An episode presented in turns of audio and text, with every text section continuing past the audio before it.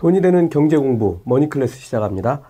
오늘은 요즘 아주 많은 분들에게 사랑받는 분을 모셨습니다. 월급쟁이의 첫 돈공부 책을 쓰신 한주주 저자님을 모셨습니다. 반갑습니다. 반갑습니다. 네.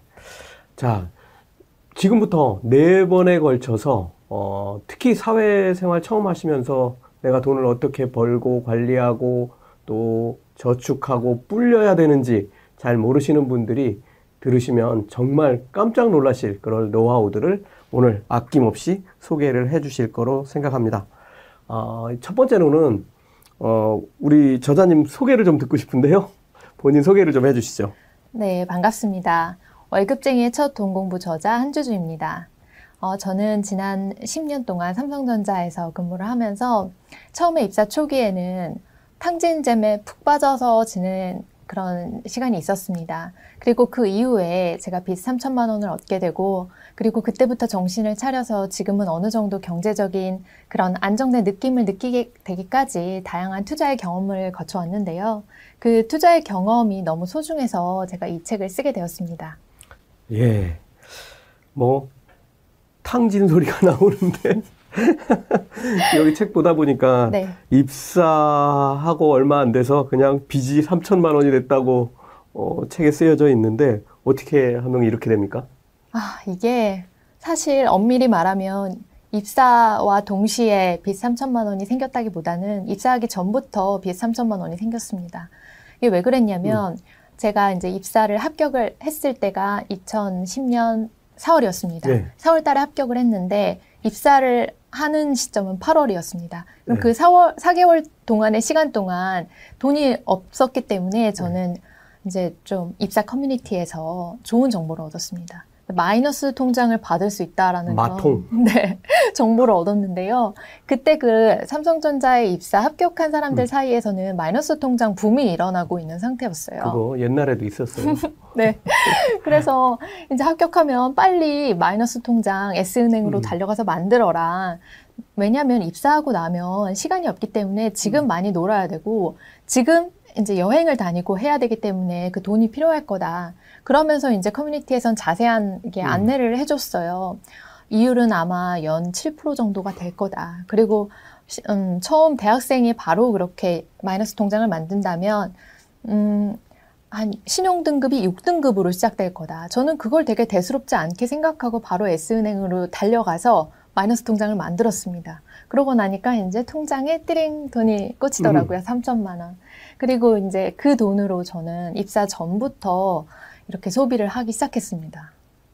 여행 가셨을 거고 그럼 몇 달 동안에 3천만 원 쓰기가 쉽지가 않을 것 같은데 맞습니다. 어떻게 하면 그렇게 쓸 수 있어요? 이게 초중고 대학교 이렇게 다니면서 그때는 이제 돈에 대한 그런 욕구가 가득 차 있었던 시기였는데 그때는 이제 돈이 없어서 못 썼습니다. 그게 이제 제가 특별히 가난해서는 아니었고요.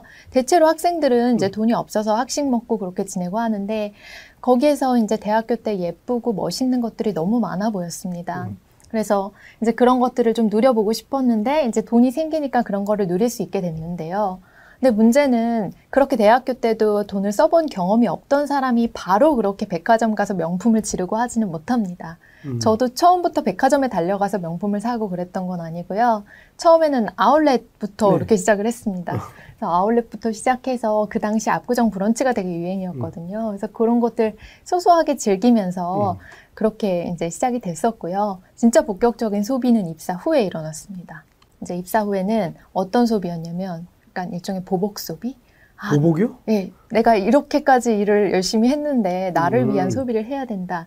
그래서 그때부터 이제 백화점을 이제 전전하면서 그렇게 다양한 명품도 사기 시작하고 했습니다. 그런데 좀 제가 생각하기에 저는 그렇게 명품걸은 아니었어요. 네. 예, 그냥 제가 생각하기에 합리적인 소비를 했던 것뿐이었거든요. 그래서 그때그때 필요한 거 사고 철마다 여행을 다니고 그리고 필요하면 피부과도 가고 이런 식으로 그냥 아무 생각 없이 소비를 했더니 카드값이 한 달에 그냥 350만 원, 400만 원 이 정도가 찍혀 있더라고요. 그래서 월급 대부분이 사라졌네요. 네, 월급 대부분이 아니라 그냥 월급을 초월하는 금액이. 아, 그래요? 그 당시 왜냐면 10년 전이라고 말씀을 드렸는데, 네. 2010년도에 월급이 삼성전자가 아무리 높았다고 해도 한 달에 꽂히는 돈은 한 260만 원 정도였던 걸로 기억을 해요. 그렇게 높지 않은 상태에서 제 소비는 항상 그걸 초월했어요. 아. 이제, 결국은 이제 그렇게 계속 살 수는 없을 거고, 네. 들어오는 돈은 정해져 있고, 나가는 돈은 점점 커지게 되면, 네. 어느 순간 딱 깨달음이 오는 시기가 있을 텐데, 어떠셨어요? 네, 저는 깨달음이 왔던 게 정말, 턱 끝까지 갑갑한 마음이 딱 차오르면서 그 깨달음이 있었는데요. 빚 3천만 원이 생겼고, 그리고 빚 3천만 원이 있었을 때, 문제가 그것뿐만 있었던 거는 아니에요. 모든 삶이 되게 엉망진창이었던 것 같아요. 그래서 빚 3천만 원과 더불어서 회사 생활도 엉망이었고 또 개인적으로 인간관계도 별로 좋지 않았고 이런 여러 가지 문제들이 중첩되어 있던 상황이었어요. 그때 이제 저는 되게 많이 좀 절망을 했던 게 저는 소비에서 어떤 희망을 찾으려고 되게 애썼어요. 제가 이 소비를 해서 나를 더 멋지게 아름답게 꾸미고 우아하게 치장하고 호캉스를 즐기면 저는 제가 되게 다른 사람이 될 줄 알았거든요. 근데 그냥 저는 그대로 저더라고요. 저는 바뀌지 않더라고요. 소비를 그렇게 열심히 절망적으로 했는데 소비가 이게 제 자신이 바뀌지 않다 보니까 그때 희망을 잃었던 것 같아요. 그러면서 이제 제 가장 바닥에 바닥을 찍으면서 이제는 좀 다른 희망에 눈을 돌리기 시작했는데 그때 이제 저의 가장 큰 문제였던 빚을 청산하자 그 목표를 붙잡고 이제 한 걸음씩 가다 보니까 다른 문제들이 자연스럽게 회생이 되더라고요. 예, 그러니까 소비를 통해서는 내가 원하는 삶, 나라는 모습 이런 거를 제대로 만들 수가 없었다라는 깨달음을 얻게 됐고 그 깨달음 얻고 제일 먼저 해결한 게 어떤 겁니까? 그 깨달음을 얻었을 때 아마 제가 소비를 또 제대로 하는 방법을 몰랐을 수도 있어요. 소비라는 것이 이제 나를 아름답게 치장하고 한다고 해서 내가 바뀌는 건 아니잖아요. 근데 그 소비를 오히려 내가 좀 더 이렇게 성장하고 발전할 수 있는 방향에 썼더라면 조금 완전히 사고는 달라졌을 수가 있을 것 같아요. 하지만 저는 그걸 몰랐고 그걸 모른 상태에서 소비를 했기 때문에 그거를 이제 깨닫고 정신 차리게 된 게 제가 거지가 됐을 때 비로소 그거에 대한 깨달음이 있었던 것 같아요. 사람은 이게 희망이 있어야 행복하게 산다. 그리고 그 사람의 희망이라는 거는 성장이다. 그리고 그 성장은 내가 어제보다 좀 더 나아지는 것, 그리고 남들이 또 성장할 수 있도록 돕는 거다. 그런 거에 대한 깨달음이 자연스럽게 있으면서 좀 삶이 전반적으로 회복이 됐던 것 같습니다. 네. 그래도 이렇게 지금 빚이 있는 상태잖아요. 이거 어떻게 해결했어요? 아, 네. 빚 3천만 원이 있을 때 정말 목표가 너무 분명했던 것 같아요. 그 빚을 청산해야겠다라는 그 목표 하나만 저는 집중을 했거든요. 그래서 이제 그 하나에 집중을 하다 보니까 월급이 얼마나 소중해져요. 그러면은 월급이 소중하면 또 회사를 열심히 다니게 되잖아요. 그러면서 이제 상사와의 관계도 자연스럽게 좋아지고 인간관계도 점차 회복이 됐었어요. 그리고 그 빚 3천만 원을 해결할 때 저는 그렇게 대단한 걸 몰랐어요. 왜냐하면 제가 진 빚이 무슨 신용대출을 해서 그 돈을 가지고 뭐 투자를 했다든지 아니면은 전세자금 대출을 했다든지 이런 게 아니라 저는 그 3천만 원을 그냥 다 소비를 했었던 거였거든요. 그리고 그 당시 이자가 5%에서 7% 정도가 됐었어요. 그 빚이 있는 상태로 내가 투자를 한다라고 하면 그 빚보다 더 높은 수익률을 얻을 수 있는 걸 알아야 되잖아요. 20대 후반에 처음 투자하는 사람이 뭘 알아요, 그거를. 그리고 대표님은 기억을 하시겠지만 그 당시가 2013년 정도가 디플레이션이 되게 심화된 상황이었어요. 그렇죠. 그랬다 보니까 투자를 하시는 분들이 많이 없었고 다들 가계부를 써라, 4개의 통장을 만들어라, 절약만이 미덕이다, 부동산은 안 좋다 이런 식의 그런 사고 기반이 깔려 있었거든요. 그러니까 어떤 투자가 좋은지도 몰랐고 그 대출 이자보다 높은 투자 수익처를 알지 못했기 때문에 저는 그냥 그걸 무식하게 갚기 시작했어요. 그러니까 그 대출을 갚는 그 기간 동안에는 일하고 그 돈을 벌어서 갚고 이거의 무한 반복이었던 것 같아요. 그 3천만 원 다 갚는데 얼마 걸리셨어요? 그렇게 오래 걸리진 않았어요. 1년 조금 더 넘는 시간이 걸렸고 거의 소비하지 않고 사셨네요. 네, 정말 숨만 쉬고 살아도 100만 원이다라는 말이 제 책 속에 있는데 저는 정말 그렇게 숨만 쉬고 살았고 제가 가장 소비의 큰 영역을 차지했던 거는 뭐냐면 월세였어요. 그러니까 월세가 제가 한 달에 90만 원짜리 월세를 살았었거든요. 한 달에 세시네요. 강남 쪽에는요 단기 월세라는 개념이 있어요. 맞아요. 그거는 이제 무슨 큰 보증금 없이 들어갈 수 있는 월세인데 한 달에 월세를 보증금으로 내고 월세를 내는 그런 방식의 이제 단기 월세를 들어갔었는데 그때 보증금이 80만 원, 월세가 80만 원이었지만 거기다 이제 뭐 관리비 같은 걸 포함하면 88만 원, 그러니까 거의 90만 원 가까이 되는 돈을 내고 그렇게 살았었는데 그거를 이제 드라마틱하게 줄이면서 저는 이제 좀 제 자금을 많이 세이브했고 거기에서 이제 빚 갚기를 시작을 하면서 3천만 원을 1년 좀 더 넘는 시간에 갚을 수 있게 됐습니다. 저는 제 책에 뭐라고 써놨느냐면 영과 일의 게임이라고 써놨어요. 네. 그러니까 내가 열심히 일해서 회사로부터 월급을 받으면 일이 생기는 거예요. 네. 그래서 예를 들어서 내가 200만 원을 월급을 받으면 일이 200만 개가 생긴 거예요. 근데 옷을 뭐 30만 원짜리를 샀다. 그러면은 30만 개가 0이 된 거죠. 0이 됐는데 이게 어디로 갔냐면 이게 없어진 게 아니고 옷 판 사람, 만든 사람, 그 옷 매장 빌려준 사람, 이 사람들 월급 준 거예요. 그러니까 내가 월급 받는 것보다 더 많은 월급을 다른 사람을 주게 되면 나는 계속 마이너스 상태로 살 수밖에 없다. 뭐 저는 그렇게 정의를 했는데 지금 더 궁금해지는 건 종잣돈 1억 2년 만에 만들었다고 써 있는데 어떻게 만들었는지 아니 3천만 원 이거 갚는데 1년여가 걸렸는데 1억을 어떻게 만들었을까? 아, 그 3천만 원을 갚는데 1년여의 시간이 걸렸고 그 이후에 플러스로 전환된 다음에 한 2년 정도의 시간이 걸렸습니다. 그러니까요. 엄밀히 말하면. 종잣돈 1억이 어떻게 2년여의 시간 동안 만들어질 수 있는지 알려주세요. 저도 배우고 싶네요. 네, 말씀드리겠습니다. 제가 처음에 종잣돈 5천만 원 정도까지를 모을 때까지는 그 빚을 갚을 때의 관성으로 제가 예금 적금만 했었어요. 그래서 예금 적금만 하면서 그 당시에 예금 풍차 돌리기 뭐 이런 것들이 또 유행이었거든요.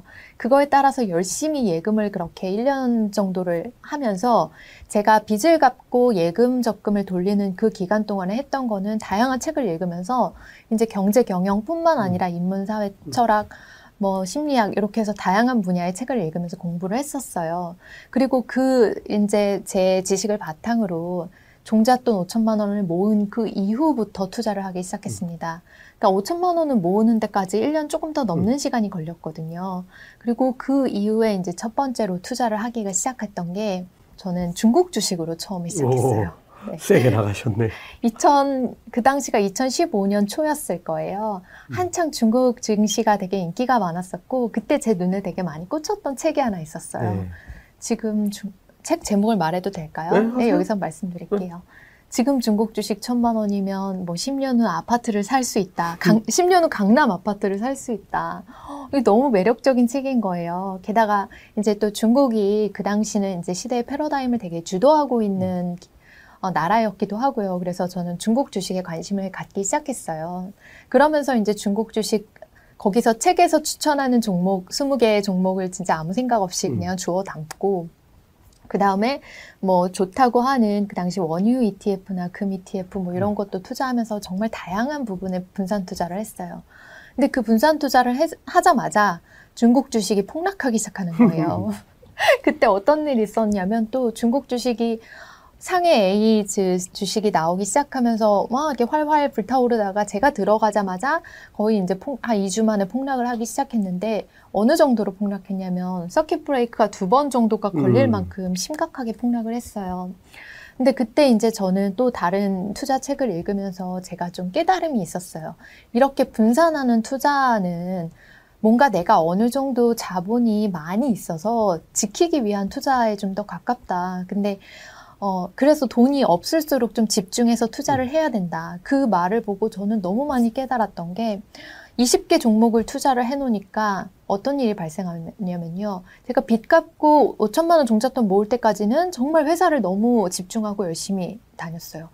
근데 그 이후에 이렇게 20개 종목에 투자를 해놓으니까 완전히 제가 분산되고 또 이제 회사에서 좀 이렇게 실수를 많이 하고 흐트러져 버리는 거예요.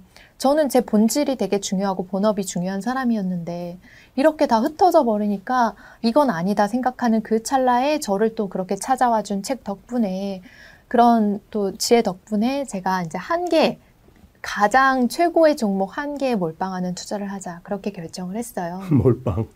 다양한 투자 종목을 고른다라고 했을 때는 굉장히 많은 지식이 필요하고 공부가 필요해요. 맞아요. 하지만 정말 좋은 종목 한두 개를 고른다라고 했을 때 그 한두 개의 종목에 이상한 종목들이 껴있을 가능성은 좀 적은 편이거든요. 그래서 저는 그런 저 아마추어 투자자의 그런 장점을 믿었어요. 그리고 선택을 처음에 했던 거는 텐센트라는 종목이었어요. 그렇게 해서 이제 몰빵을 해서 투자를 하면서 제가 월급을 타 모을 때마다 그 월급으로 주식을 계속 사서 모았거든요. 그러면서 제가 5천만 원에서 1억은 좀 빨리 가죠. 예, 빨리 가더라고요. 그 제가 생각했던 기대보다 더 빨리 갔고 그리고 1억에서 2억이 되는 거는 정말 훨씬 더 물론 좀 상황이 좋았었던 걸 수도 있어요. 그렇죠. 그 시기부터는 네, 더 좋았죠. 2020년 팬데믹 직전까지도 예. 뭐 완만하기도 했고 어떤 때는 좀 많이 가기도 했는데 계속 올라왔죠. 네네. 그런 이제 그런 장점들을 누리면서 제가 이제 운도 좋았었다고 생각을 합니다. 그렇게 해서 이렇게 자산이 어느 순간 임계점 이후로부터는 많이 급성장을 했던 것 같아요. 제가 볼 땐 예. 가장 운이 좋았다고 할 수 있는 부분이 어디냐면 예. 처음에 중국에 20개 종목 뭐 이렇게 한꺼번에 분산해 갖고 넣었을 때 네. 깨진 거예요. 제가 볼 때는 그래요. 그 경험이 없었으면 네. 이거를 대부분 사람들이 깨닫지 못하거든요. 네. 제가 작년에 유튜브 처음 나가가지고 저도 네. 똑같은 얘기를 했어요. 네. 계란도 없는 사람들이 네. 뭘 바구니를 몇 개씩 찾으러 다니고 너무 황당한 거예요. 네. 하나 10% 오르고 하나 15% 빠지고 네. 또 하나 3% 오르고 2% 빠지고 네. 뺑 들여다봐야 이게 무슨 투자예요. 네. 그냥 뭐 공부도 하나도 안 따라 들어가고 그냥 저거 누가 좋다더라 그러면 이미 많이 오른 주식 들어가서 네. 깨지긴 하고 아마 제가 생각할 때는 처음에 깨져본 경험들이 아주 약이 됐던 것 같아요. 대부분 반대인 경우가 많아요. 네. 한번 작은 성공 한번 해놓고 나는 역시 투자의 귀재야 거지 되는 거죠. 자. 그러면 이제 소비에 관련된 것들, 종잣돈도 만들어졌고 네. 그러면은 이제 사실 그 정도 되면은 자기 소비를 어떻게 정리를 해낼지가 딱 잡힐 것 같아요. 네.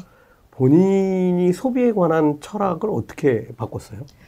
저의 소비의 철학은 가장 중요한 제 소비의 철학의 핵심은 미니멀리즘이었어요. 저는 공간의 소중함을 어느 계기를 통해서 느끼게 됐었어요. 제가 저희 친한 동료 여자 과장님 댁을 한번 놀러가 본 적이 있었어요. 네. 그때 이제 그 여자 과장님께서는 곧 남편과 함께 이제 해외로 이주할 계획을 세우고 계셨었어요. 왜냐면 그때 해외 주재원을 가시게 되셨거든요. 그러면서 짐을 다 그쪽으로 보내놓으셨고 그 아파트는 정말 텅 비어 있었어요.